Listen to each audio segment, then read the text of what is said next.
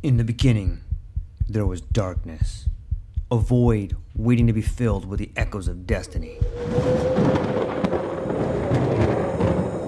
From the depths of time, legends emerged. Heroes forged in the fires of adversity, their stories etched in the fabric of eternity. Through the sands of ancient deserts, across the vast expanse of galaxies, and amidst the tumultuous waves of the ocean, their journeys began. But amidst the chaos, there arose a whisper, a call to action, a beacon of hope. Now, as the world holds its breath, a new tale unfolds, a story of courage, of triumph against all odds. Join us as we delve into the depths of imagination, as we embark on a journey beyond the realms of possibility. For in every tale lies a lesson. In every legend, a truth waiting to be discovered. This is not just a podcast. This is an odyssey, a quest for knowledge, a quest for inspiration, a quest for the very essence of what it means to be human. Welcome, dear listeners, to a world of infinite possibilities. Welcome, dear listeners, to the True Life Podcast.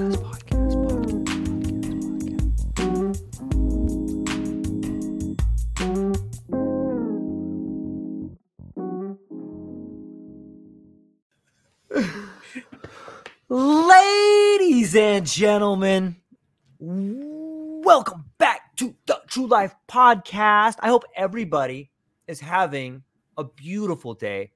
I hope that if you find yourself in a bit of a funk, you realize it's always dark before the light, and maybe there's some meaning in chaos. Maybe if you just take a time of quiet contemplation, you'll figure something out.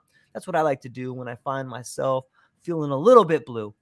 I have the antidote if you're feeling down, though, because I have Dr. Janice Campbell today. Dr. Janice Campbell, a licensed acupuncturist, Chinese herbalist, and somatic touch practitioner, possesses a unique superpower for recognizing the unspoken and transforming it into valuable assets, skills, and opportunities. Her multifaceted approach extends to in-person services, including acupuncture, herbal medicine, and somatic touch, with a specialty in stress trauma recovery. Janice's expertise is not confined to physical presence. She offers distance, mind-body integration through guided somatic meditations, seasonal integration, and energy work, leaving a lasting impact on individuals and corporations worldwide. As an ordained officiate through Open Ministry, Dr. Campbell conducts ceremonies and celebrations for all rites of passage, including weddings, unweddings, funerals, and naming ceremonies. Her thoughtful approach and ability to navigate sensitive situations earned her praise and appreciation from clients across the globe. Beyond her therapeutic services, Dr. Janice is a distinguished entrepreneur, co-founder of Five Seasons Learning, a founding member of the Octopus Movement, and co-founder of Acupuncture for Veterans in Maryland. She wears various hats, a namer and a tamer of elephants in the room, an old school bee in the LGBTQIA community, a teacher, a bridge builder, cultural creative, speaker, mom, partner, friend, writer, artist, musician, plumbophile, ambivert, and lover of words, logophile. Additionally, she proudly identifies as a recovering AEA stage manager, showcasing her diverse and dynamic contributions in the field she engages in. Dr. Janice, thank you for being here today. I appreciate it. Thank you. I'm not sure what we're going to talk about. You seem to have covered it all. So. Well, thanks for coming out today, ladies and gentlemen. I hope you enjoyed the show. No, my work here is done. All right. Well, you know, you have an ability to see things without saying things. So maybe we could talk about, like, let's just jump into that. Like, what does that even mean? Like seeing the unseeable and knowing the unknowable. Like, what does that come from? Well, I mean, the reason I use the phrase naming and taming the elephants in the room is because half the time when I point something out, people go, "Oh, right." It's like the old doctor joke. Doc, it hurts when I hit myself in the head with a board. Don't hit yourself in the head with a board. I mean, a lot of what I do, or as one person I know and love likes to describe it, my job is to point out the blatantly obvious. And so a lot of that is pointing out the things that you might have noticed if you were three, but there have been layers of all sorts of other stuff and ignoring of things and whatever since then. And so I pointed out and you're like, wow, I had no idea. Oh yeah, that would be easier. I'll do that. So it's, in some ways my job is really easy in that I just sort of watch and go, I wonder if it would be easier if we did this. And that applies whether or not I'm seeing my patients in person, with acupuncture and all my other bag of tricks, or if I'm dealing with one of my online clients for a distance mind-body integration session. Mm-hmm. A lot of that is, I like to think of it as therapeutic improv. It's listening to what is going on with the person and then in the moment creating a somatic guided meditation that allows them to actually move things. And in a lot of cases, anything that I'm doing is making a suggestion based on all the things I've ever done or known or seen or heard or watched or observed, and that have seemed to have helped somebody else or that seem to fit with what's going on. And then they do all the work. Even when I put the needles in, all the needles or the herbs or I are making is a suggestion of, hey, you remember when it was easier? Maybe you should do it that way. And then the person does all the work. So in some ways, it's a whole lot simpler than my first career as a theatrical stage manager, where I was running around doing everything and getting everybody else to do everything else. And I get a lot more sleep now than I did in my first career. And people are much more likely to say thank you, which is also nice. It's an interesting concept to unveil patterns of perception.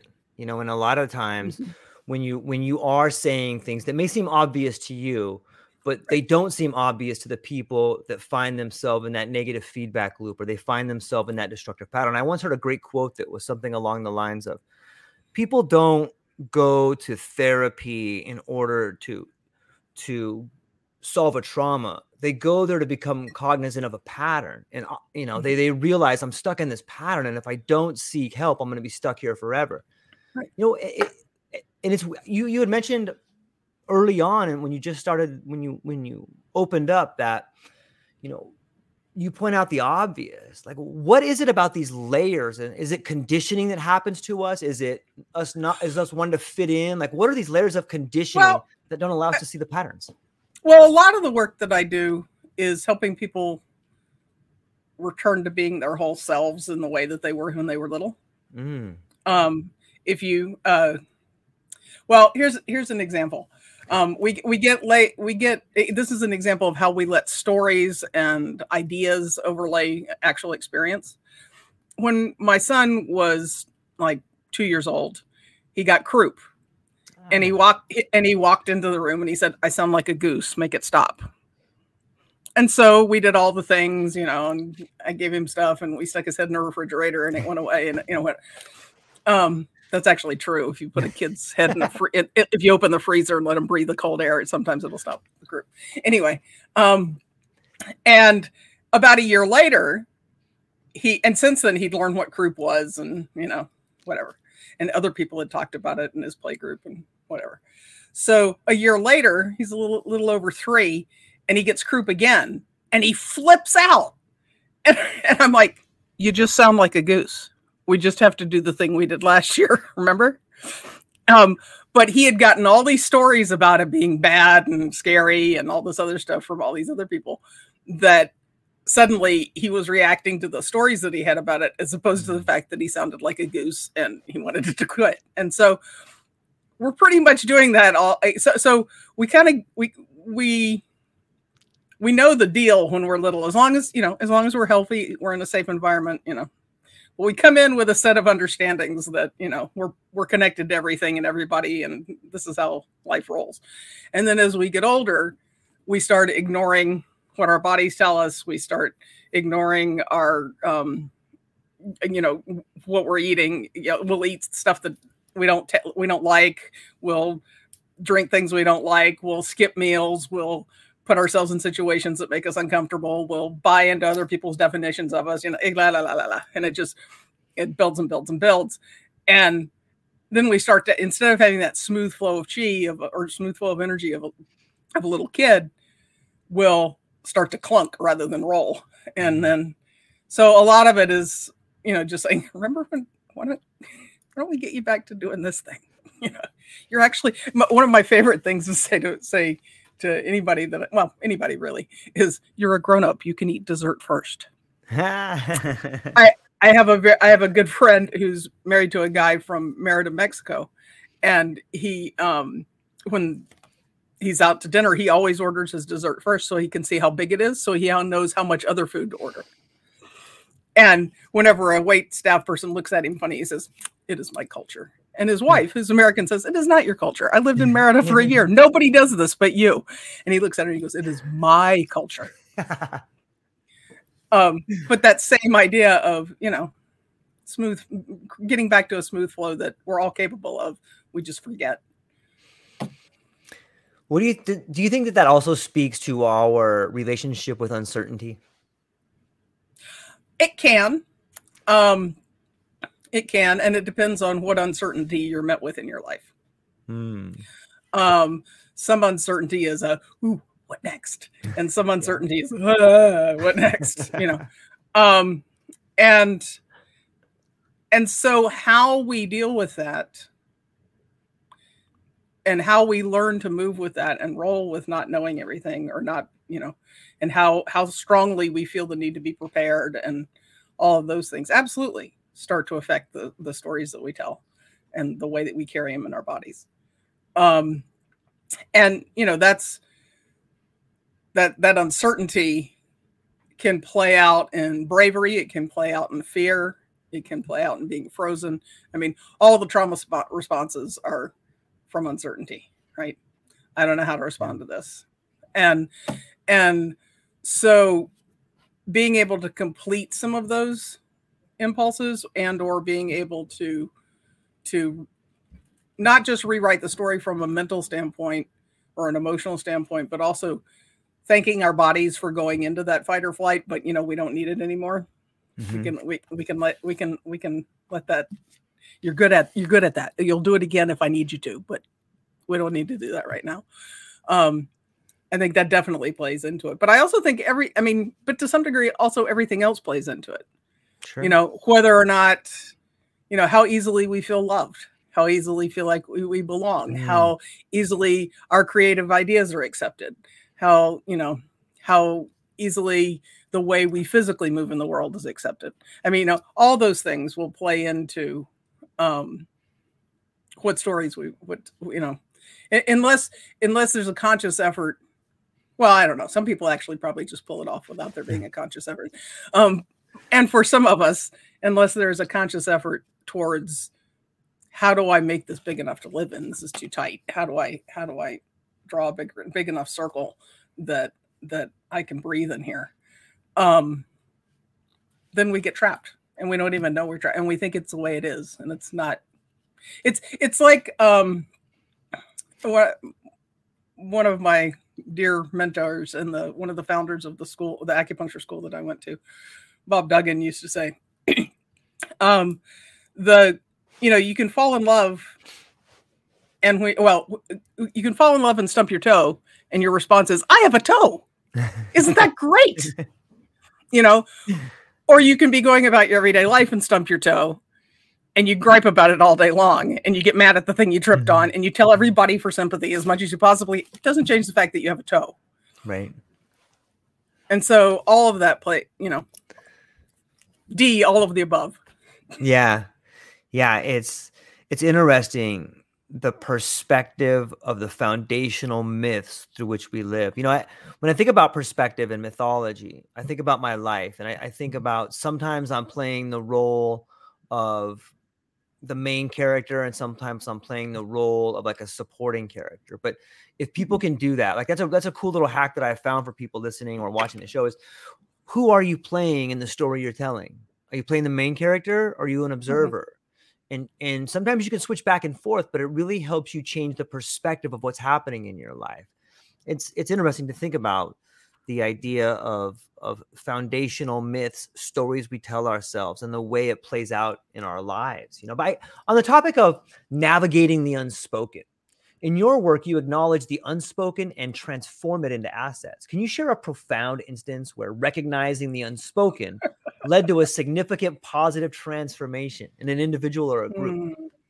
Well, I do want to just add one thing. Yeah, of course. You can be a supporting role. You can be a lead role, but it can also be a company cast. It can also be a story about a group of people. I like that. And so then that's a different story altogether. Or an author, you could be the author. Sometimes I like to play with that idea too. That's kind of an even better one because then you have control. But sometimes it's good to play all the positions and then come back to the author, right? Right. Or as the Zanders, I've forgotten their first names. It's a husband and wife team. They wrote a book called The Art of Possibility. Ooh. And as they say, one of their things is what if you're not a piece in the game? What if you're the board? Ooh, I like that. What if you're the board? Yeah. What if you're the board? And how did that piece end up on the board since you're the board? How did you let that in, or how did you give it that kind of space? Anyway, that's not the answer. That's not your question. But that's okay. Let's think about that for a minute. I've never really heard that aspect before. If you are the board, then what kind of question does that bring up? Does that bring up the question of who are you allowing to play? Or no, well, I mean, the example that they give, and of course, it's been a minute since I've read the book, so apologies if I don't do this right. The example that they give is a woman who's waiting at a red light in her car, and somebody slams into her in the back. And so when she's the victim, then she's outraged. Mm. When she's concerned about the person driving and if they're okay, because why would they do that? Then she's somehow anything that might need to be tended in her isn't taken care of. When she's the board, it's I have to accept that anybody getting into a car is there's a percentage of risk in driving a car anywhere. Mm. Even if it's, in a parking lot by yourself. And so part of that is I got in the car to drive. And part of that is I can tell this story in multiple ways. I'm lucky that I just got bumped and I have good car insurance and my things are now taken care of. What are their things? It takes the element of personal, it takes blame and the either or the us and them conversation out of it. I like that. When it becomes, what's the whole picture of this? Right. It's like years ago when I was in undergrad, after I was in undergrad, I lived in London for a year, and The Guardian did this great television ad where first you see this guy running and run into this woman and knock her down. And then they pull the camera back and you see him run into her and get caught and grab her purse and keep running. And then they pull back even further and you see them running and grab her purse, pull her, turn around, grab her and pull her out of the way because a piano's falling. And so it's like, which are you looking at the whole story? Are you seeing the piano fall and realizing that, yes, all these other things happened in this context? Or are you looking at, he's stealing her purse. What a jerk. So there's that. Apparently my lighting is deciding to change randomly. Sorry about that. That's all right. It's fine. So that's the way I think about it anyway. You can go read the book. They have many more profound things to say. In fact, I like to reread it every several years and I just haven't, it's not in my loop at the moment. But it does give perspective on the storyline, so to speak. That's a great way to see it. And that's a beautiful picture that they've painted because that if you just take a moment to realize all those different things, then it can really change the way, not only your perspective, but it can change the way you act accordingly, right? Mm-hmm. Or the words you say, the story you tell, everything about it. Well, and it comes down to even just small interactions. Yeah. Like one of the teaching stories I use in my practice is, you know, when people come in complaining about their coworkers, I'm like, so, okay, somebody walks into your office and they drop a folder on your desk and they go, and they turn around and walk out. You could tell the story that they hate you. You could tell the story that they think your work is crap. You could tell the story that they started to say something and then they didn't. You could just as easily tell the story that their stomach hurts or they haven't eaten and their blood sugar's crashing and they don't think they can be coherent if they open their mouths right now. You can tell the story that somebody out in the hall really offended them and they're trying to process that and they just want to get you the folder.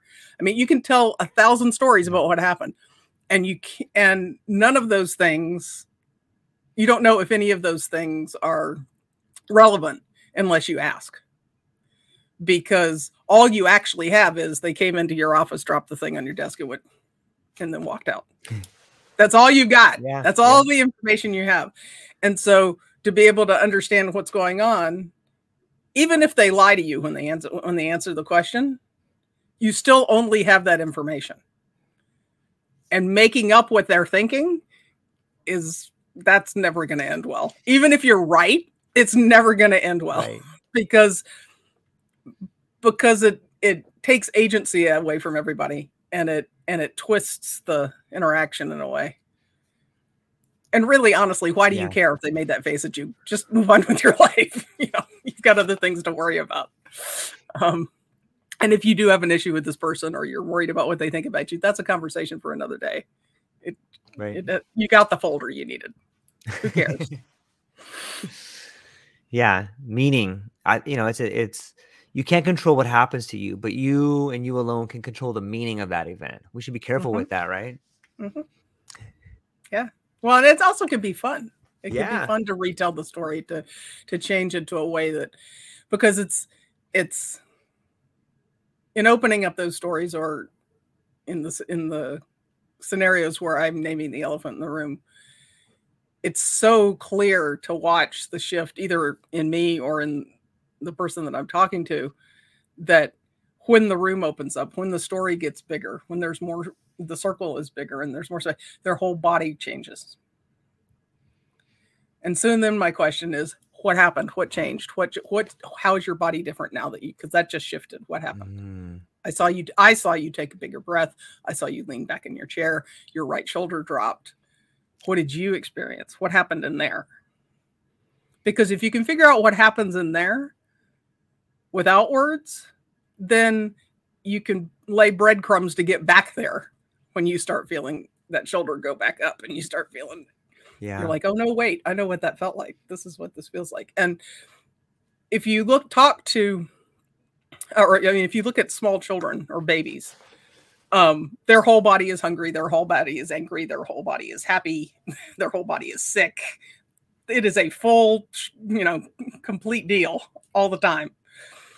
And that's still true of us, but we have evolved, particularly in Western culture, to believe that, everything from here down is here to carry our head and our hands around.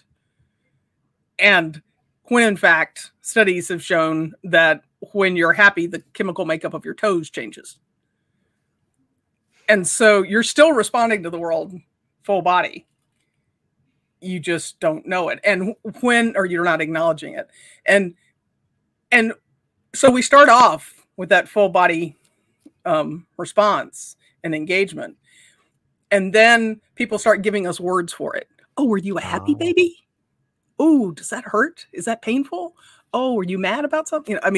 You start getting words. And that's why people who are raised in households, like abusive households or over-controlling or domineering or micromanaging spaces, get weird definitions for things like love, or safety, or responsibility, or any number of other words. And then they carry those definitions with them, but their body's still having the same response it did before it had a word. And then on top of that, it's layering the response to the word on top of it, which if they line up and are congruous, it's the same response. But if they're not, they start to have this response and then they shut it up because that word says, don't do that. That word says, that's not happy. That's not who you are. That's not whatever. And so, anyway, I could rattle on about all sorts of things at the moment. It's fascinating. It's like The Body Keeps the Score, right? That's a pretty good book that mm-hmm. talks about what's really happening. I love the idea about labels. It's interesting that labels have so much authority over the way in which we interact with our environment. Like I guess that's why they call it spells or magic. Like in some ways you're casting a linguistic spell on someone to make them see things from a certain point of view. Well, and look at the different language. I mean, different languages have different numbers of words to describe different experiences. Yeah. And how does that affect how the culture moves or how this culture sees something?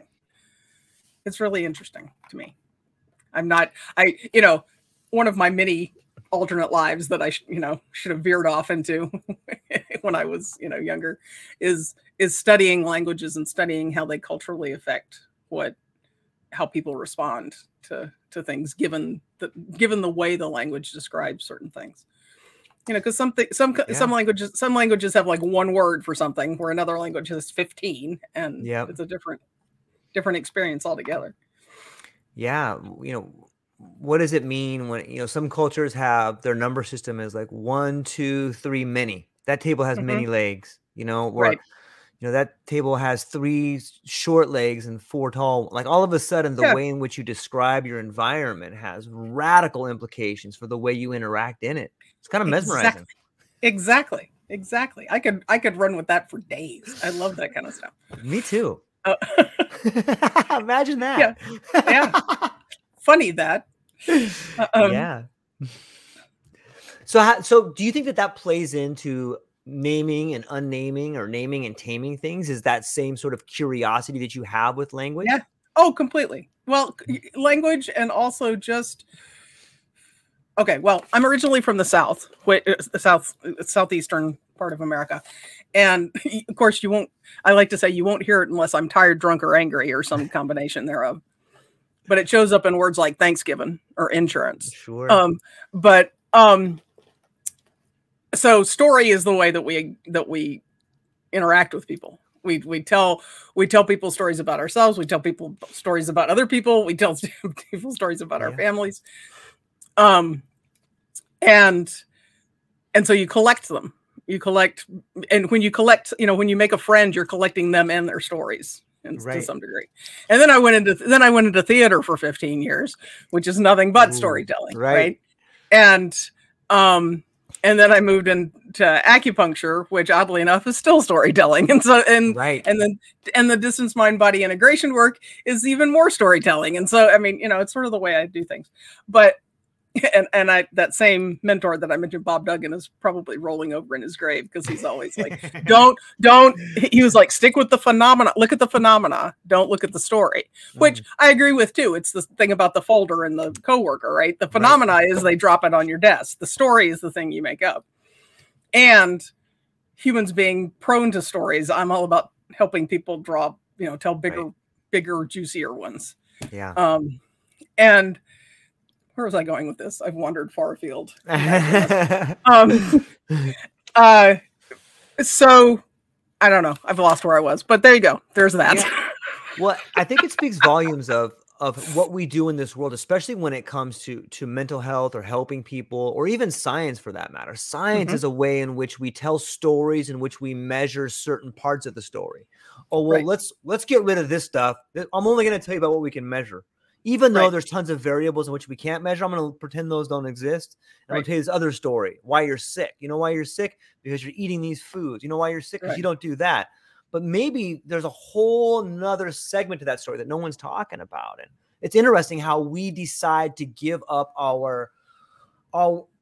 it's interesting how we allow ourselves to be part of someone else's storytelling. Like we actually pay people to tell us a story so we can feel good about ourselves, so we can get help or help us get out of our own story, It's also how we carry information though.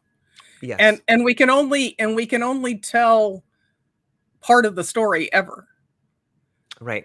And so when it comes to science, which I'm also fascinated with, it's telling a snapshot of just that piece that we get now. Right. It's like the the people studying DNA, and for a long time, people were like, yeah, there's all this junk DNA that's just like junk filler. It's like, you know, it's only like ACTG. That's all we need.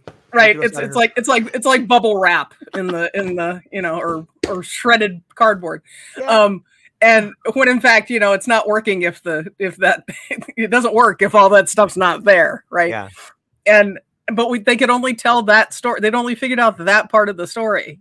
And that's why science keeps evolving, because it's not that they were wrong. It's they only had that piece of the story, and then they discovered it's the Guardian television ad all over again. You know, it's here's this piece of the story. No, wait, no, wait. It's actually this. And then, you know, who knows, years later, it'll be like, actually, it's this.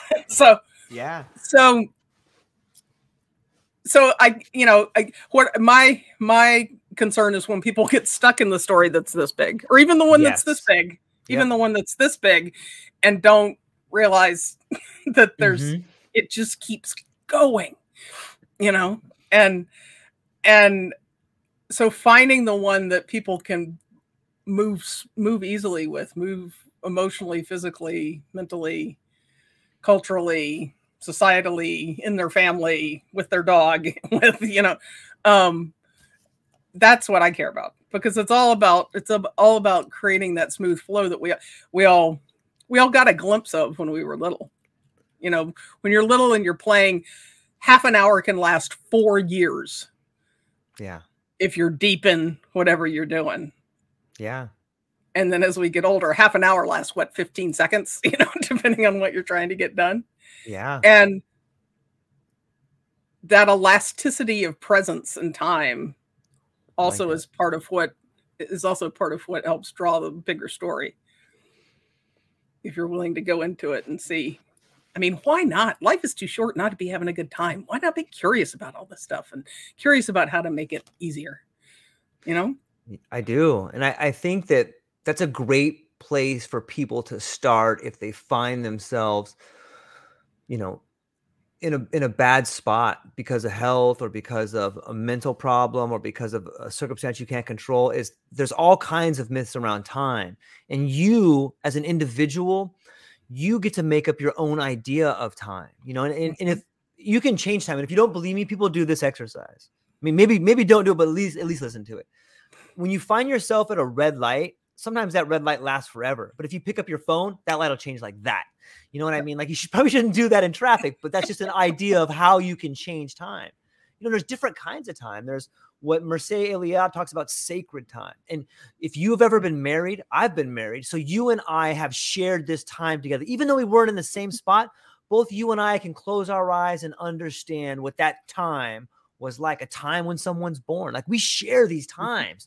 But it's all these stories we have around time that allow us to close in and sometimes make us sick. Because if you look at depression, it's being trapped in the past, or anxiety is being trapped in the future. So our relationship with time is one factor that can make us sick, right? Absolutely. And lots of times that's the thing that needs to shift for everything else to correct. And that's not saying, you know, that things don't happen or get lodged in the body in such a way that it becomes an actual concrete thing that you've got to do something about. Right. That's true too. I mean, people are in disfiguring, you know, or in car accidents that disfigure them in some way. It's going to change how they emotionally and mentally move in the world, and vice versa. Everybody knows or has heard of somebody who's worried themselves into a stomach ulcer. You still have to do something about the stomach ulcer, and let's also address the worry, because you don't want another one. Yeah. It's funny that you talk about different types of time, because between being a stage manager and deciding to go to acupuncture school, I took a year and I worked as a television production coordinator. And at that point, when I was a stage manager, I was working 60 to 80 hours a week, 6 days a week. Ooh. So I got this job as a television production manager, which was 40 hours a week. They let me out when the sun was still shining, and I had two days off in a row. And so I was doing everything I could think of. I was rewiring my attic and landscaping my yard and refinishing furniture and God knows what else. Mm-hmm. And I would take the bus downtown. At the time we were living in Minneapolis, and I'd take the bus downtown. And I was reading this book called Einstein's Dreams, and the author has escaped me at the moment.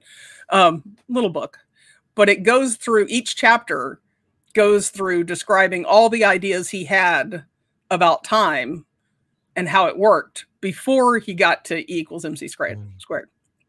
And so because I found this job so uneventful, it was a lot of details and right. And but it was uneventful, and it was 40 hours a week, so it was like part-time as far as I was concerned at that point in my life. I would read one chapter on the way down on the bus, and then I would spend all day pretending time worked that way. That's so awesome. It was hilarious. Anyway, that just made me think of that when you mentioned the different types of time. Because you can, I mean, what else was Einstein doing but laying around on a couch thinking about, I wonder, what if it does this? What if it does that? Yeah. It's an interesting concept to think about time. And I guess what role do you think time plays in like ceremonies and art? Like we've talked about ceremonies, mm-hmm. like weddings and stuff like that. Like that definitely plays with time. But what about art? Is there a relationship between art and time? Oh, sure. I mean, there are things that, there's so many places we could go with this. There are things that are revelatory when they happen, right. And then later are not. I have a soon-to-be 18-year-old son who, I'm like, you wouldn't believe when this happened, and he'd be like, yeah, mom, whatever. That's decades old. What does the world even look like without that in it? What are you talking about? Yeah. So from that standpoint, I think that's true. And also,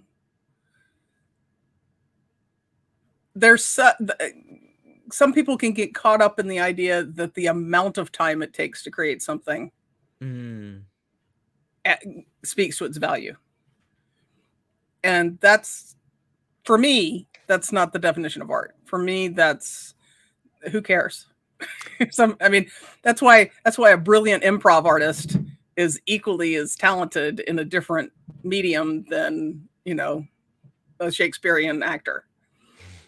It takes completely different sets of time and training and impulse and whatever to do both of those things, and yet they're both getting up and entertaining people.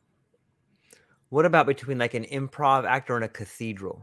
Both performances can be monumental and last a long time, but that's an interesting sort of way to look at different types of art. If you look at a cathedral that took generations to build, and then you see this final monument, you're like, wow, everybody portrayed in that. But similar to a cast of people that help each other in a beautiful play, right? In some ways, it's synonymous.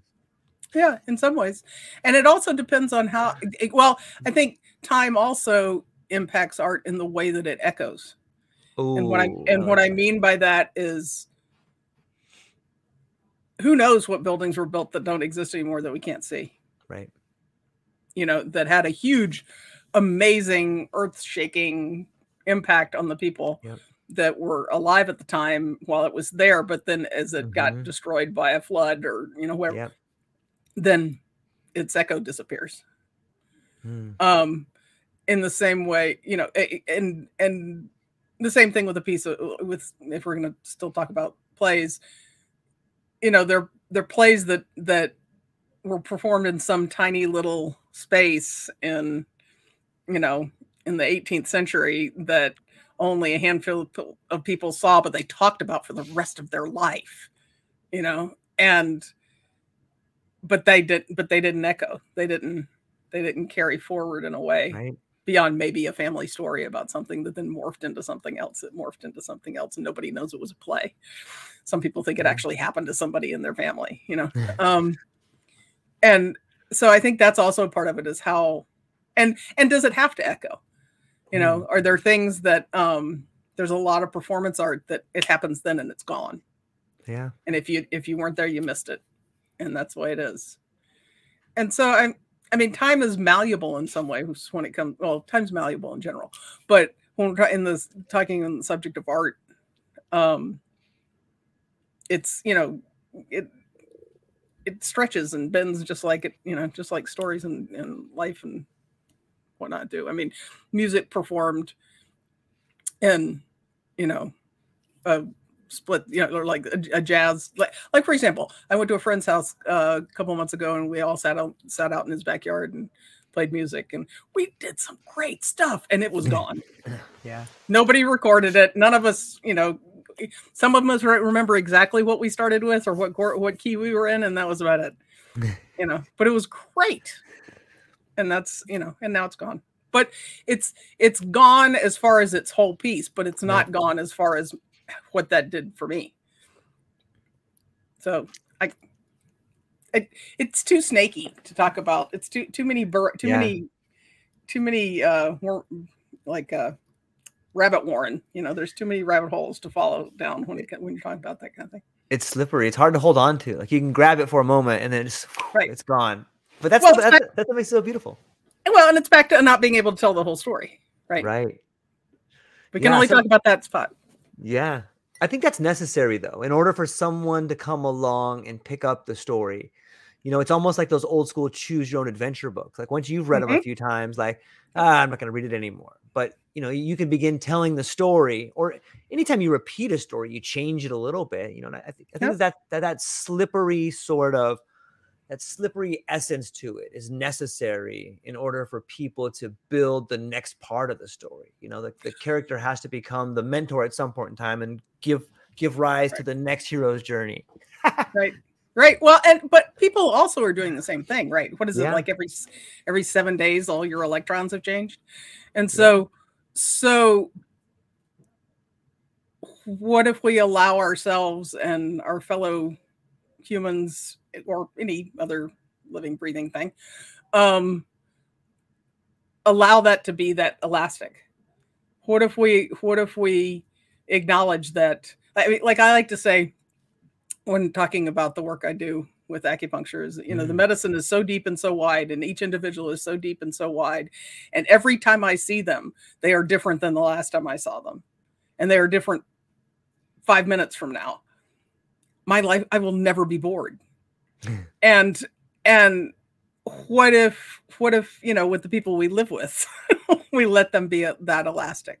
Yeah. We let them be that constantly changing, making sure that we make, you know, checking in to make sure that part of the story is still there, you know, like my son with butternut squash soup. You know, when we used to make curried butternut squash soup when he was little, and he loved it. He's like, I have never liked butternut squash soup, Mom. You know, and I'm like, okay, so that part of the story is not there anymore. No more butternut squash soup for you. We'll eat the rest of it. You don't get it. But, you know, something as simple as that, or something as, you know, profound as someone's, you know, gender identification or religious beliefs or political stance, or, you know, whatever it is. Again, only part of the story. Yeah. Yeah. It blows my mind to think about us having the power to change or model reality just by changing our story. Like, you can change the way you see the world by changing the underlying beliefs by which you live your life. And isn't that interesting for the people around us? When we decide to do that, it changes our relationship with everybody. Sometimes it can lead to divorce. Sometimes it can lead to you being kicked out of the house, you know, just for changing a thing. Or sometimes it can lead to a relationship suddenly being much more vibrant than, you know, back. You know, well said. That it's, you know, it's not always it's not always necessarily a perceived loss. Right. It might actually be the thing that was missing that you were waiting to show up. And if you change, it's another thing I use a lot in the treatment room is, you know, every relationship is a tug of war, and you can change your end of the rope, but you have no control over what somebody's going to do with that on the other end. You know, they can chase you with the rope. They can sit down and cry. They can find somebody else to play with. There's 1,000 things they can do with that rope. They can let go of the rope too and go do something else. Yeah. But your end of the rope will have changed. And so therefore their end of the rope will change. Is there a form of integration, like in acupuncture or what you do? You know, when I speak to a lot of people in the psychedelic space, or people that work with altered states of consciousness, or talk therapy or Gestalt, name, you know, whatever it is, when it comes to that, there seems to be a point of like integration. And I'm wondering, is there something similar in the role that you're playing? Say a little bit more. So let's say that someone sits down for like a therapy session. One thing that a therapist may do is just reflect stuff back to them. Like, oh, so you think that this is happening, or can you give me a metaphor for that? And they'll allow the person to come up with their own answers. Sometimes people will try to get it out of them, or sometimes people will say, it sounds to me like, that sounds like fear to me. I'm wondering, is there a sort of integration process after the acupuncture or in there? I'm always going back to how do you feel in your body? I see. Whether it's in my acupuncture work or my distance mind-body integration work, it's always about where do you feel it in your body, and how do we move it, or how do we keep that? Like one thing I'll often say when people have a positive shift in their body, I'm like, okay, now your job is to, if you, your mission, should you choose to accept it, is what I usually say. Mission is to. Exactly. is to take really careful internal notes and observations about what this feels like.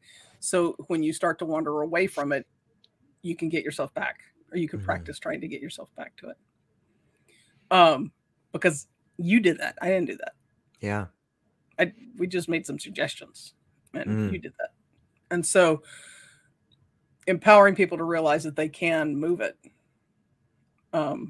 It's like when we first moved to Minnesota, when I was, and I just started stage managing, and I can't remember if somebody told me or if I figured it out. I can't remember, or I'd read somewhere that when you get cold, you tend to tense your middle to try and pull everything in, right? Because it's okay if you lose your fingers and toes, but you want your internal organs to stay intact. And I realized that if I relaxed my middle, my fingers wouldn't get cold. And so I practiced relaxing my middle. And it becomes a thing that when I first go outside, when it's cold, the inside of me will, clench like the reaction everybody or a lot of people have.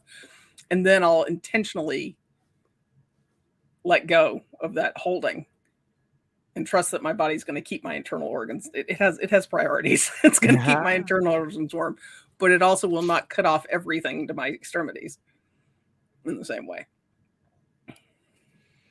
It sounds like a great way to not only preempt the cold weather, but also a great way to have an open conversation, because when you tighten up like that, all of a sudden you have all these blocks, you have all these reasons, why you can't do it. And your party's afraid, right? Well, and when you come back to the whole conversation about fear and and not knowing things and uncertainty, being able, and as long as it's not a threatening situation, right? Which in some respects is, a lot of things when you're being threatened. Yeah, you're not sitting in a void of just not knowing what's going to happen. Right. You got some information coming in about being threatened. There's some things you still don't know about, but you also know some stuff that's really happening. But if you're in a space of just not knowing, like waiting for a job interview or, whatever the thing is that you want time to pass quickly and you also don't want it to, or whatever it is. Being able to get to put your body in a space of being, put yourself in your body enough to be able to just wait to hear or see, wait for input. To just wait and see what shows up. In the same way that you would if you were, I don't know, sitting in a park somewhere and didn't have anywhere to be and had 15 minutes to kill before you needed to be somewhere, and you'd already set an alarm on your phone, so you didn't even need to watch the clock. And you just watch, and you wait to see what shows up. You watch a bird, and then you watch the guy walking his dog, and then you hear the two people talking, and you just watch for to see what comes in. And that's when you can get yourself in that kind of state, in not knowing, then you can respond with greater ease, for one thing. You won't be reacting. You will be taking it in and then making a decision about what you're going to do with what's going on. And it also allows for much deeper listening. Mm. Because if you're in that space of, I'm going to see what happens, then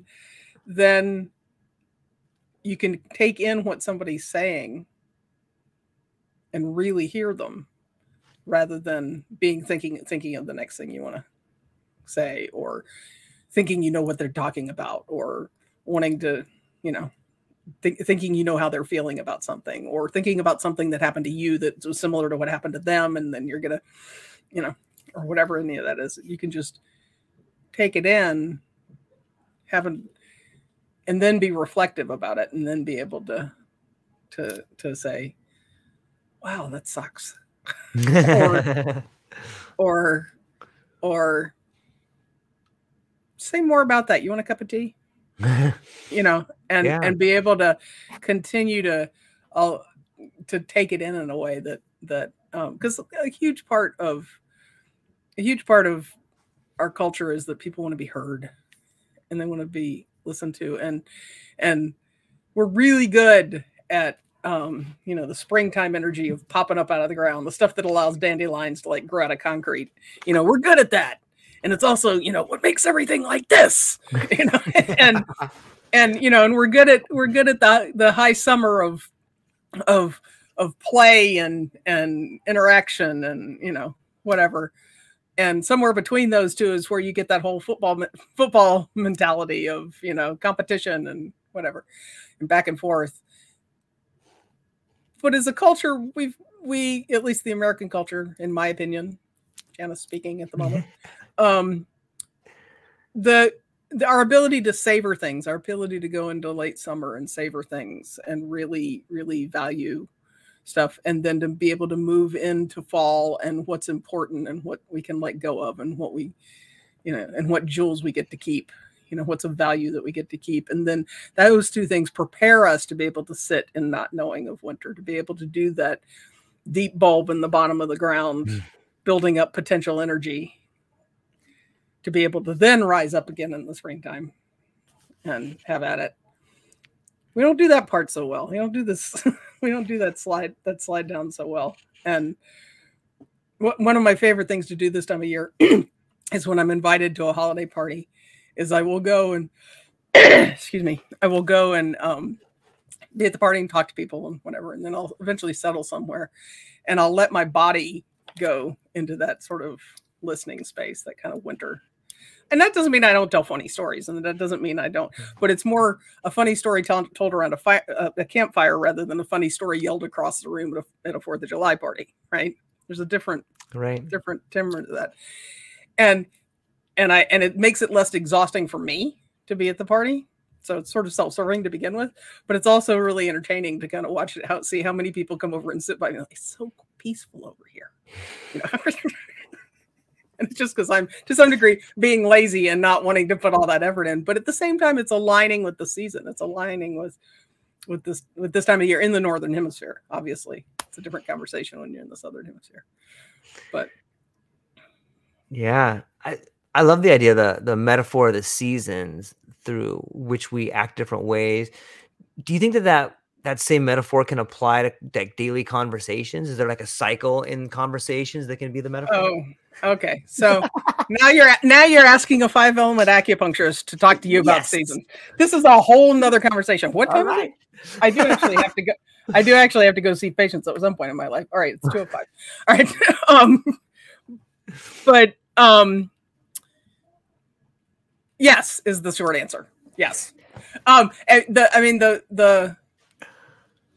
When I say 5-element paradigm or five seasons, or the learning platform that I'm building with folks, the 5 Seasons Learning, and people are like, there's only 4 seasons, Janice. I'm like, well, no, there's what I just walked you through. There's winter, there's spring, there's high summer, there's late summer, and then there's fall. Because there's a very big difference between late summer, when the tomatoes are splitting on the vine and everything is super lush and heavy and ripe, and fall, where they've fallen off, they're rotting on the ground, the plants are dying back in, the roots are you know, the bulbs are pulling everything back in so they can build up energy. You know, it's very different.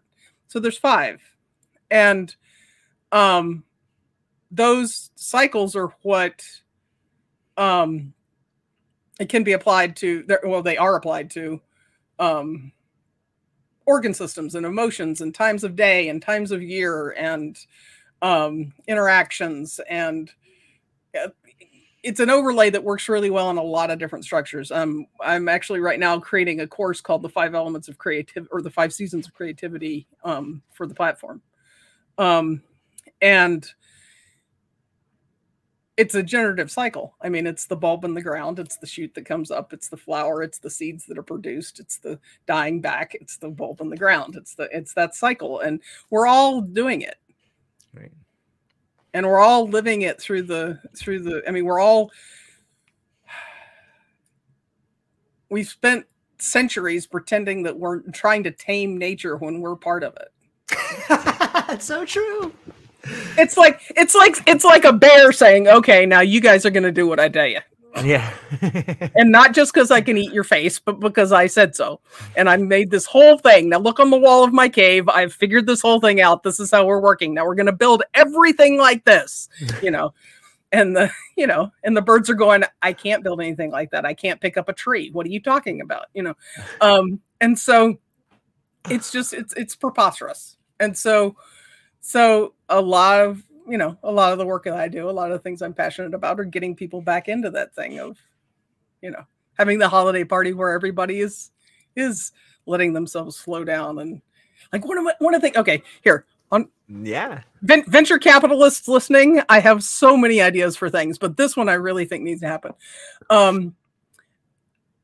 I think that there should be yin centers around the country. Yin being the opposite of yang, or not the partner to yang, the two ways you describe the movement of the oneness. Anyway, where you go in and there's saltwater pools and there's meditation and there's martial arts and qigong and yoga, and everything is quiet. No clanking of machines. No, I mean, yes, if you want to go to a gym and do that, great. But no clanking of machines, no loud music playing. Everybody just comes in and they still get exercise and they still move their bodies and but they also fill up on quiet. Hmm. And then they go back out into the world. And how would that change things? Big on the saltwater pools. Love a saltwater pool. But that be that, you know, I think half the reason people buy gym memberships and never go is because they're already exhausted. And they're like, I just don't want to go into that den of activity. I just don't have it in me. You know, where it's like, I need to go float in a saltwater pool. Mm. I need to go quietly, you know, do whatever with, you know. Yeah. Those isolation tanks do wonders. Yeah, right? They're allowed in there too. All of it, you know. It's just quiet spaces, you know, dark rooms where people just go sit in the dark. Yeah. How do you get okay with not knowing? Go sit in the dark. The thing that I miss many things about being a stage manager. I do not miss other things, but I miss many things about being a stage manager. And one of the things I miss the most is at the end of a show, preferably the end of the run of a show, but just on any given night, of having closed down the theater, everybody's left. I walk in onto the main stage. I look out. I take the ghost light. I turn off all the other lights. And for just a minute, I stand there on the lip of the orchestra pit. And I cannot see my hand when it's here. And when I do that, everything would just drop off of me. All of the weight of the job and everything would just fall off my back. And then I'd turn on the ghost light, which is a single light bulb on a pole that is traditionally set in the middle of a stage. The practical being, anybody wanders in here, they're not going to fall in the orchestra pit and sue us. The mythical piece of it being that so much energy gets put into creating characters on stage that stays and that haunts the space. And so this allows them This allows them to relax and recede and whatever, and set for the next day, make space for the characters the next day. But that in itself, just standing in the dark, that kind of dark, because it's hard to find that kind of dark on the planet anymore. Yeah. And there's some place in Europe that has created a dark space like that, scientifically created a dark space, like done readings and everything. And they have a wait list of like years, and they're charging gajillions of dollars for people to go in and be in the dark. Anyway, I'm bouncing all over the place, but welcome to talking to me. I love it. I love it. I wouldn't have it any other way. It's fascinating to see the way in which the connections are made. And, you know, I love the idea of the esoteric, like the ghost light and the magic that happens on stage and the darkness. And when I think about darkness, I think about growing up in a world where, you know, a lot of people have a lot of problems. And I think a lot of nonlinears find themselves growing up in chaos, and chaos is kind of dark. Like, you don't know what's happening around you, but at a young age, your relationship with chaos has a transformative pathway for you to follow for later in life. And I think that's why you embrace it later in life. You're like, oh, this is home, you know? Yeah, it's dark. It's kind of scary. I don't know. Is it a bird or a bear? I don't know, but it's just real peaceful right here, you know? And most people are like, what are you doing over there? You're like, come on over. They're like, I am staying the hell. I don't even want to be around you. You are a weirdo. I don't want to be around you. You know, you're like, why? It's beautiful over here. Come on in. Yeah. Well, after you know, when I say about my stage management career, it's my understanding of chaos and fatigue is so much deeper and wider than anybody who wasn't in the military. Then I can't explain it to you. But yeah, no, I think that's true. I mean, I was actually everywhere I go, I'm a little bit like the Niece and the Munsters, because even in the nonlinear community of the Octopus Movement, of which we are both a part, I had a completely lucky childhood. I mean, there were some events that then I had to deal with later, but they were all external forces outside of my house. And generally speaking, and there was no understanding that I was different. I was just you know, you're that's just you. Janice. Yeah. That's just Janice over there being herself, you know. And so in some ways I feel sort of, you know, like I should apologize for not having more, you know, dark, scary, chaotic things to talk about from that period of my life. And I do think that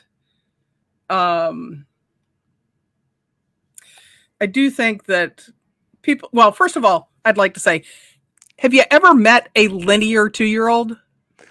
Nope. I think linearity is an overlay. Mm. And I think people get comfortable with it because it provides security. It provides safety. It provides predictability. But linearity is an overlay. Yeah. None of us show up. You know, making spreadsheets. Don't get me wrong. I love a pretty spreadsheet, but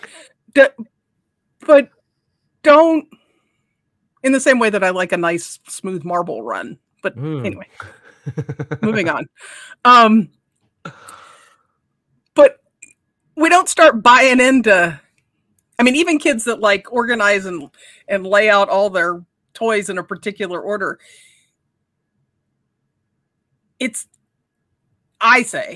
From my observations, granted, I'm not looking at the whole human race, that it's about the beauty of it. It's not about the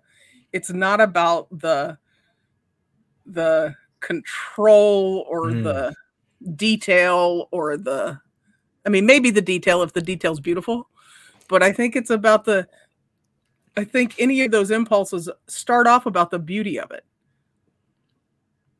And then they become an overlay for how to fit in or control or when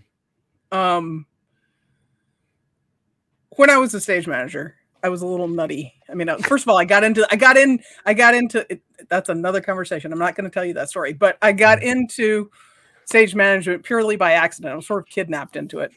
And so I was constantly in fear that somebody was going to figure out that I didn't know what the hell I was doing. And so all of everything became very tight. Like all my forms were like gorgeous and really tight, and all the information had to be just so, because, oh my God, you know, what if somebody figures it out? And now I you know, I love a pretty spreadsheet, but I like it because my goal is now, when I was the director of clinical education at the university, I used to say to the provost, I don't want to control anything. What I want to do is create a really pretty marble run that I set the marble at the top at the beginning, and I go read a book or watch a movie or hang out with a friend or have a good lunch, and I come back and it's at the bottom. And I am perfectly willing to sand pieces of the marble run or paint it a different color because it'll be more aesthetically pleasing, or change the route because it makes more sense for somebody. But really, honestly, I don't want to watch the marble all the way down to the bottom of the run. I want to set up the run and let it be beautiful and leave, which is the same thing. If you look at like paperwork I created as a stage manager and paperwork I create now, you wouldn't see a whole lot of difference, but it's such a different animal, which goes back to, you've never met a linear two or 3 year old. It's when you allow yourself that freedom of being the way you came in, then it's a completely different conversation. It may look exactly the same, but the experience of it, the story, the circle is so much bigger. Yeah. How's that for wrapping it all together? I like it. It's, yeah, the illusion of control. You know, like I know some people that are like, I got to put all my cups, the handles have to be this way. Because it's pretty. It's so confining. Like I can't, like my wife is for like, you. For me. Yeah, like, for you. It's beautiful. It may very well be beautiful for her. She loves every part of it. And I try. I see the beauty in it.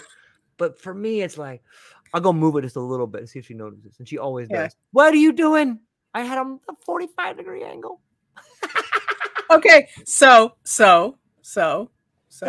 And I love it. That's well weird. Like I love doing it. I know, but it's still there's a little bit more control than the beauty in there, right?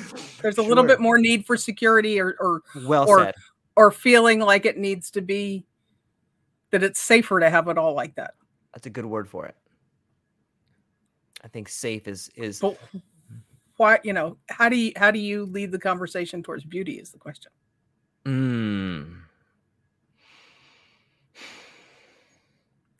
See, something just changed in your body. What happened?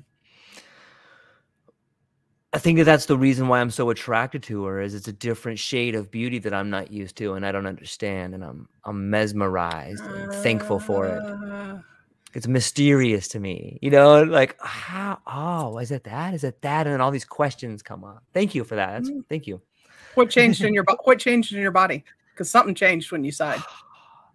Like a slight dizziness that moved from my head to my toes. What is that?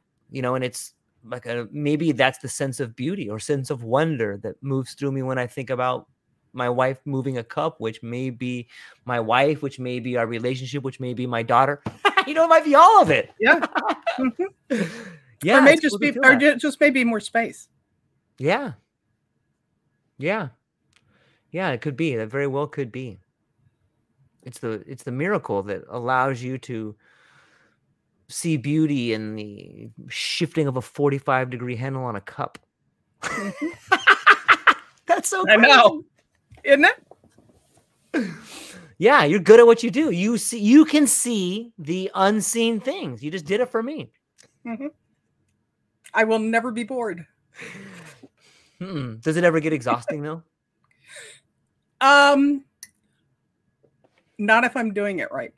I was just saying to a patient last night, that because he's starting to lead these groups in these refugee groups and the people working with them and conversations. And he loves doing it.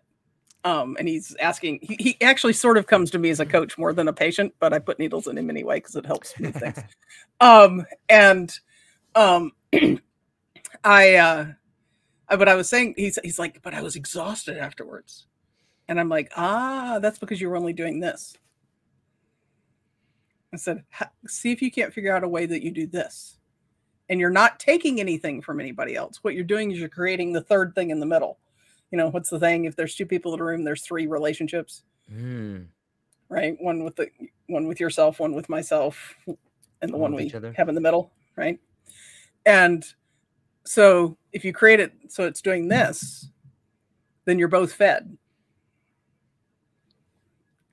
And so if I'm doing it right, then like yesterday, I got terrible sleep the night before. And I woke up super groggy and whatever, and I biked to work and I got ready for work, and the biking helped a little bit. But by the time I got ready to go home last night, I felt 10 times better than I did when I started. So no, it's not exhausting if I do it right. If I'm getting exhausted, then it's a sign. It's a signal to me that I'm not walking my talk. I'm not doing my thing. It's an interesting point of view that most people could probably take and use in their life. Like, it should be fulfilling as much as it is giving. I don't think that came out right. No. Well, I mean, it comes back to life is too short not to be having a good time. Yeah. And I mean, the two things I've said in every job interview I've ever had since I applied to work at my first job at some place in the mall when I was in high school is life is too short not to be having a good time. And if I probably didn't say this one then, I think I said this one later when I was an adult, but if the process of getting there is not as rewarding as the final product, then I haven't done my job. Mm.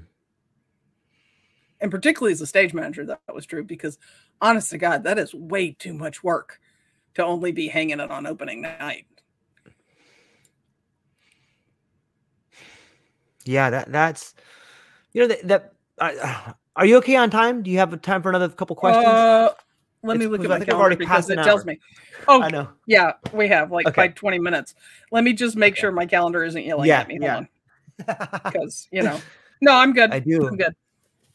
So here's something that comes to mind that when you talk about the job interview, the stage management, and something that I've seen recently happening in our world is this process of verbing nouns.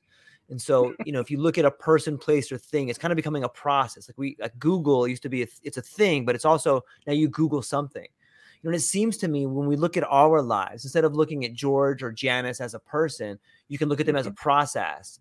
And I think it really helps you have a lot more leniency in who you are, what you're doing, who you're becoming, who you were. What's your take on this, looking at nouns as verbs or verbing nouns, especially in our own life? Okay.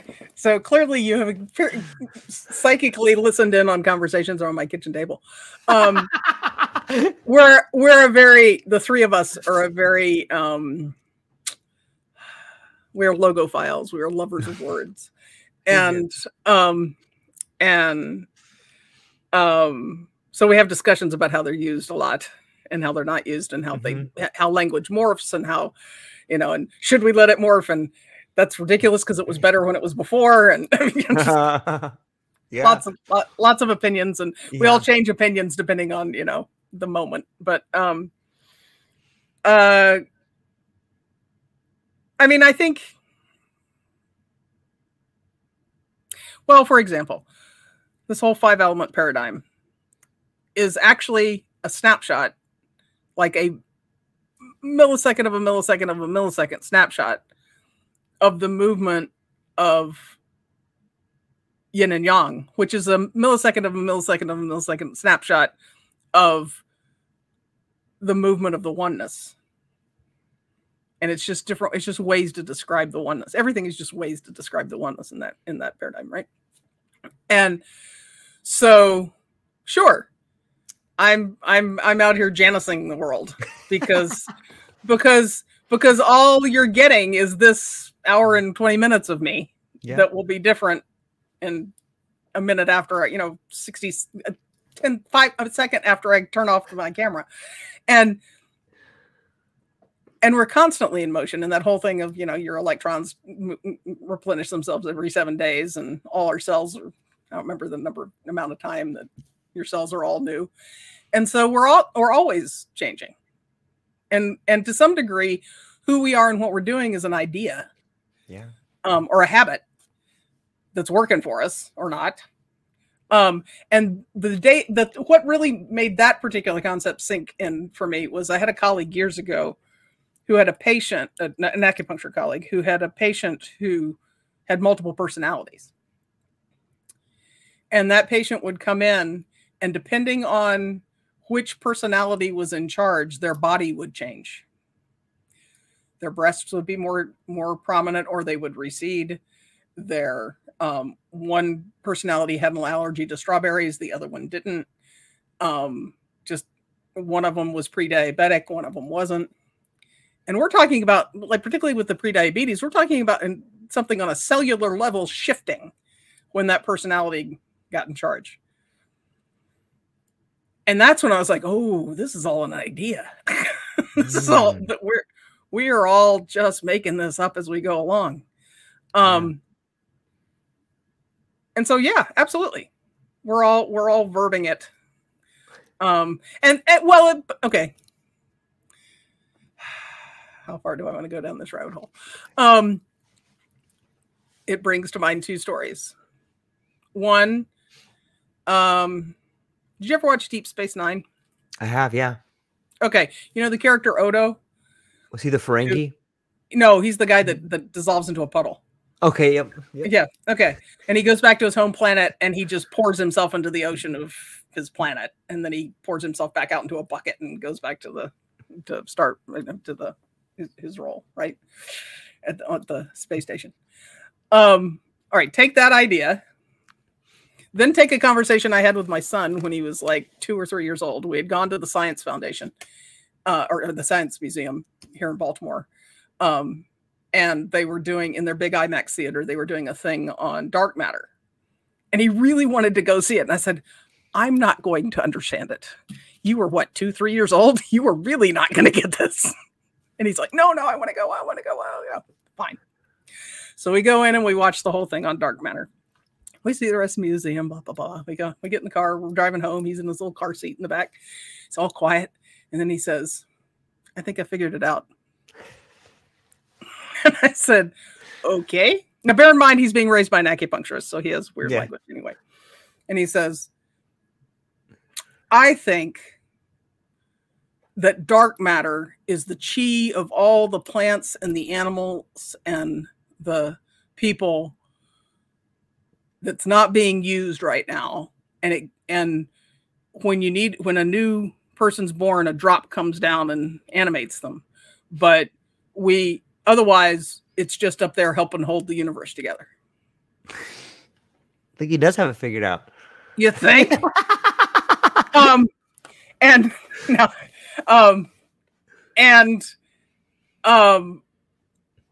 So back to this thing of us doing things, right? We're really just ice cubes in water. I mean, we really are just the oneness solidified into this shape, and then I will desolidify into this shape at some point.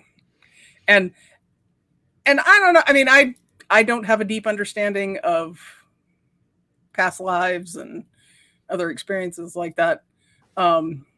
However, you know, maybe running with this theory, or this hypothesis, really, it's not a theory, of maybe those people get more of that same drop, more of that original drop, than somebody who gets like a completely different drop that, you know, doesn't remember anything. Maybe they get some of the drop that says, oh yeah, I used to be, you know, right, Catherine the Great or whatever, you know. Who knows? I don't know. Anyway, so that's the answer. That's the answer to your very short question. Yeah, this is the, yeah. Okay. You let me run off leash and here. Yeah, that's how it's supposed to be. I love the idea of ice cubes in the water, because sometimes it does seem to me as I'm moving through my life, like the the rough edges of needing to be right, or the jagged edges, the sharpness to my ideas of, they're kind of being smoothed out. And it's like, yeah, I could totally see myself on that person. Or, you know what, they probably do that because they had a bad day. Or, you know what, I do that. Like, yep. It's interesting to see yourself kind of being let out into the rest of the world like that. It's kind of wonderful, yeah. Really. Yeah, it is. It's lovely. Also, it makes things a lot less lonely. Yeah. Yeah. That's a big part of, it seems to me that's a big part, or perhaps that's one of the underlying mechanisms of so much anger or distrust in the world, is just, or I'm fear. Alone. Fear. Yeah. Maybe you could talk about that a little bit. What is the relationship between loneliness and fear? You could probably wrap that up in about a minute, right? Yeah, no problem. I got this. Sit down. I'll take care of it. Back to the medicine that the corner of the medicine that I practice. There's a strong connection between what we call the heart-kidney axis. Mm-hmm. And the heart is the center of all of who you are. And in the poetry of the medicine, the Shen, spirit descends into the heart, and then it's refracted into all the other organs and parts of you by like light through a stained glass window. And the emotions associated with the heart are joy and sadness and loneliness. And sadness, not grief. Grief is another ball of wax, but sadness, loneliness. And the kidney is associated, and the space between your two kidneys is associated with your Jing, or what you came in with, your DNA, your imprint. It's said that your lower dantian, which is about a hand's width below your belly button and halfway between your hip bones and halfway between the front of you and the back of you, it's your lower energy center. And some say that it's where the first cell divides that grows into who you are. But there's a strong connection between there and your heart, right? Because those are the things that make you, you. You can be brain dead and still be alive, but you cannot be heart dead and still be alive. Mm. And all of the rest of this is so that your heart can move around and experience the world.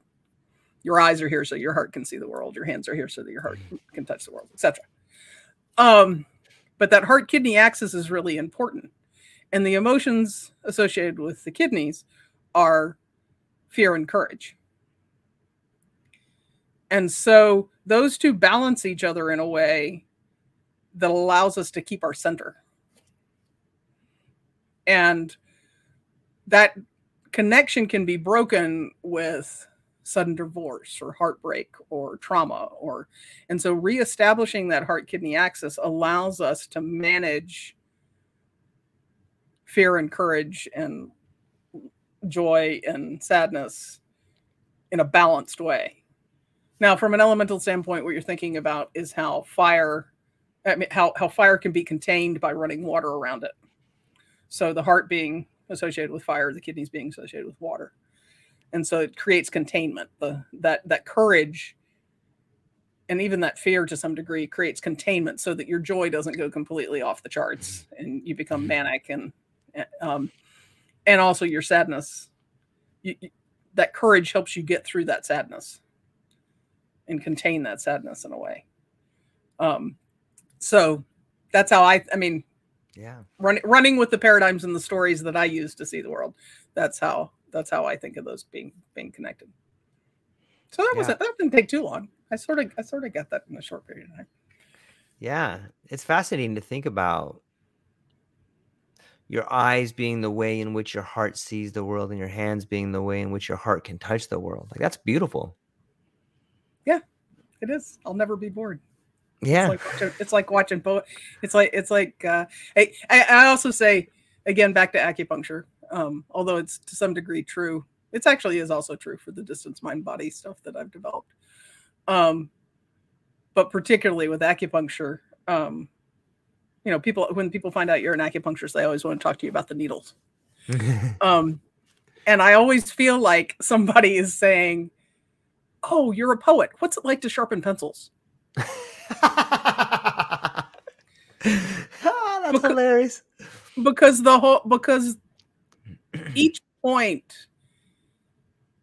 is described by a character, right? whether it's a Japanese character or a Chinese character or a Korean character. Each acupuncture point is described by a character, which is an entire world, an entire story about the point. And so it's a lot like doing poetry on people, mm-hmm. asking the different stories and poetry, pieces of poetry to work together in a way that allows the whole thing to tell a better story. I was just going to ask when you what the comment, the poetry of the medicine was, but that maybe you can elaborate. Like it does, it really weaves together the way in which one can heal someone if they can understand a poetic story about what the, you know, is it a Romeo and Juliet, or is it the hero's journey? You know, it seems, are the points tied, the blockages tied to different mythological structures like that, or poetic stories? Not mythology. How to answer that question? There's a lot that feeds into.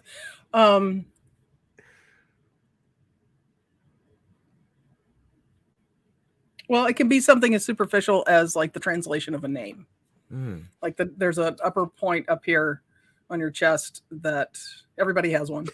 That some translations of the into English, some translations of the character are spirit storehouse. My personal favorite translation of the character is by a woman named Deborah Katz in her book of points. Point descriptions, which is Pantry of Dreams. They are both associated with that fire element, with the heart, but not just with the heart, also with the small intestine, also with the pericardium, which protects the heart, also with the sun jiao, which is not in Western medicine, except it kind of plays into the endocrine system and the polyvagal system. Anyway, more. Stop. Moving on. So it can be something as superficial as an understanding of the character or an understanding of the translation of the character or being able to language the character. It can be as multifaceted as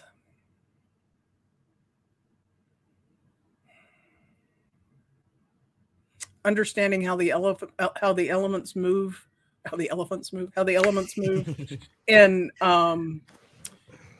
and where things are getting stuck for that person. So how do you open that up? How do you connect the pieces so that the flow continues to happen? Because if you think about a piece of poetry, it flows. Yeah. And it does it with the least amount of words.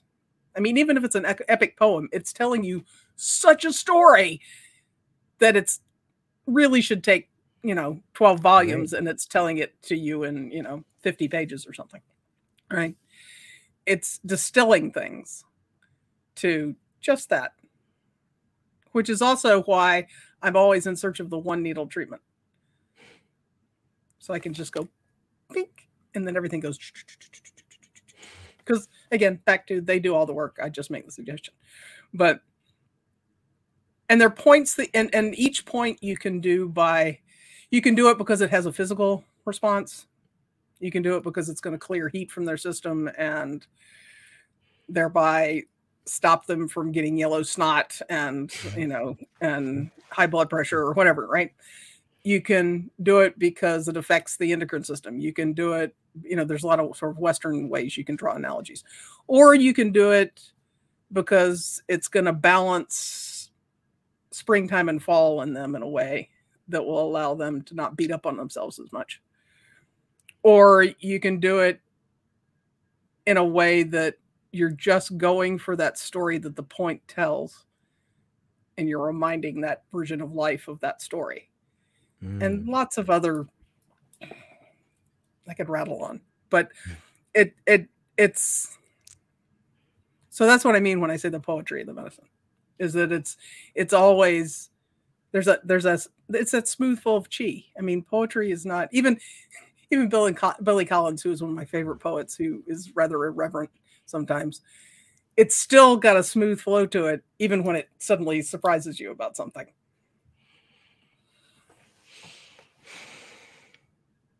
Yeah, sometimes that's the real clincher, when it has a smooth flow, but it still surprises you. You know, that's like that. That's a mm-hmm. pretty wonderful harmony, or awful in the true sense of the word, right?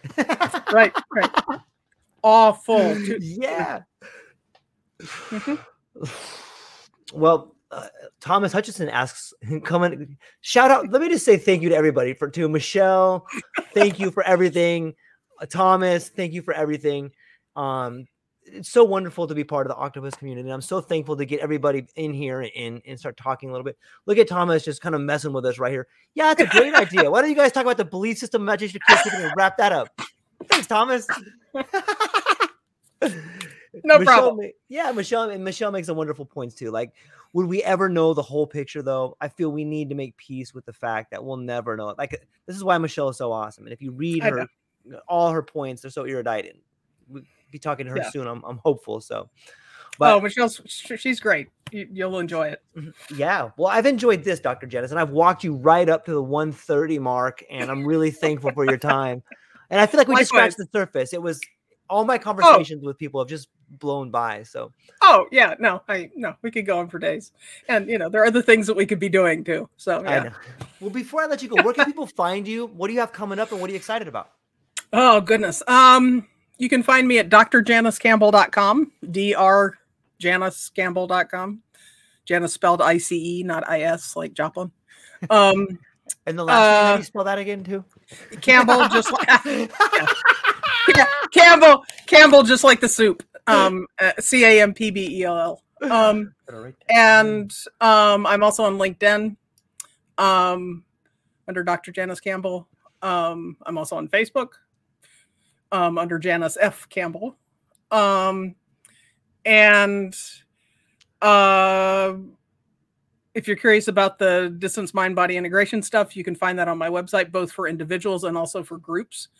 I'm moving into doing things for corporate groups to help set the space for people to be in like a week-long or weekend-long, workshop or something, and be able to actually process the information and also be able to take real honest to goodness breaks between ingesting all that.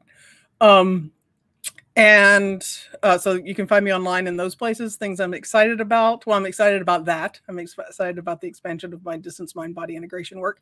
And I'm also excited about the official launching of 5seasonslearning.com, which will be in January. We've released some courses to begin with, but there's going to be continuing education courses for starting with acupuncturists and herbalists, and hopefully expanding to other modalities, as well as community classes, all in some way influenced by this idea of the 5 seasons and how we move in them and how they apply to the way we live our lives and us being part of nature. So I'm excited about that too. I think it's going to be cool. And yeah. I'm sure there are other things. I'm writing a book, and there's some other things. But go to Dr. Janice. I had to make the drjanice.com, drjanicecampbell.com website to like cover all my stuff. It saves time when having conversations with people. I'm like, go look at that and then tell me what you want to talk to me about. Which, by the way, most of which you got from George's introduction of me. He did this amazing distillation of everything on my website. Anyway. That's what I'm excited about, and I'm also very excited about the Octopus Movement. I'm on the board for the American nonprofit arm of the Octopus Movement, and it's full of great people, and we're going to do some wonderful things. So, stay tuned.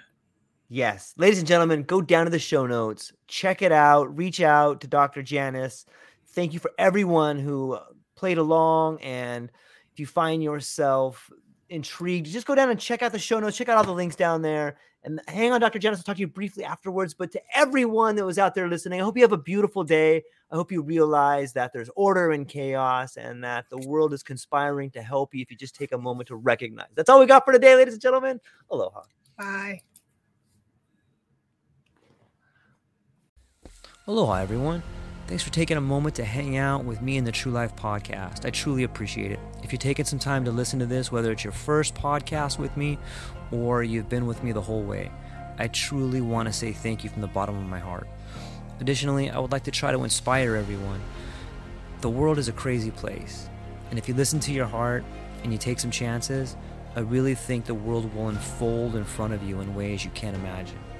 I've been doing the podcast for about 5 years. Last year, I decided to take the plunge. Well, circumstances dictated that I took the plunge, and I did. I've begun working on the podcast full-time for almost a year now, and it's been so rewarding to me that I just want to try and inspire other people. If you have a dream, if you have a vision, follow the voice in your heart, listen to the song on the wind, and embrace the challenge. I think you're strong enough, you're smart enough, and you're good enough to make your dreams come true, but you have to believe in them. And I truly believe wholeheartedly that if you take a chance, a real chance on what is possible, then your dreams will unfold in front of you. Uncertainty can be a monster. It can be something that we run away from. But much like fear, if you stand in front of it, it's not that big of a problem. I know everyone listening to this has a dream and a vision, and I hope you all conquer it. And I want you to know it's possible. Take baby steps and move towards it, and you will get closer to it. Your relationships will be better, your life will be better, and you know what? You deserve it. You're an amazing person. If you get a moment, go down to the show notes. If you can, support the show. Thank you so much for being here. Now let's get to it.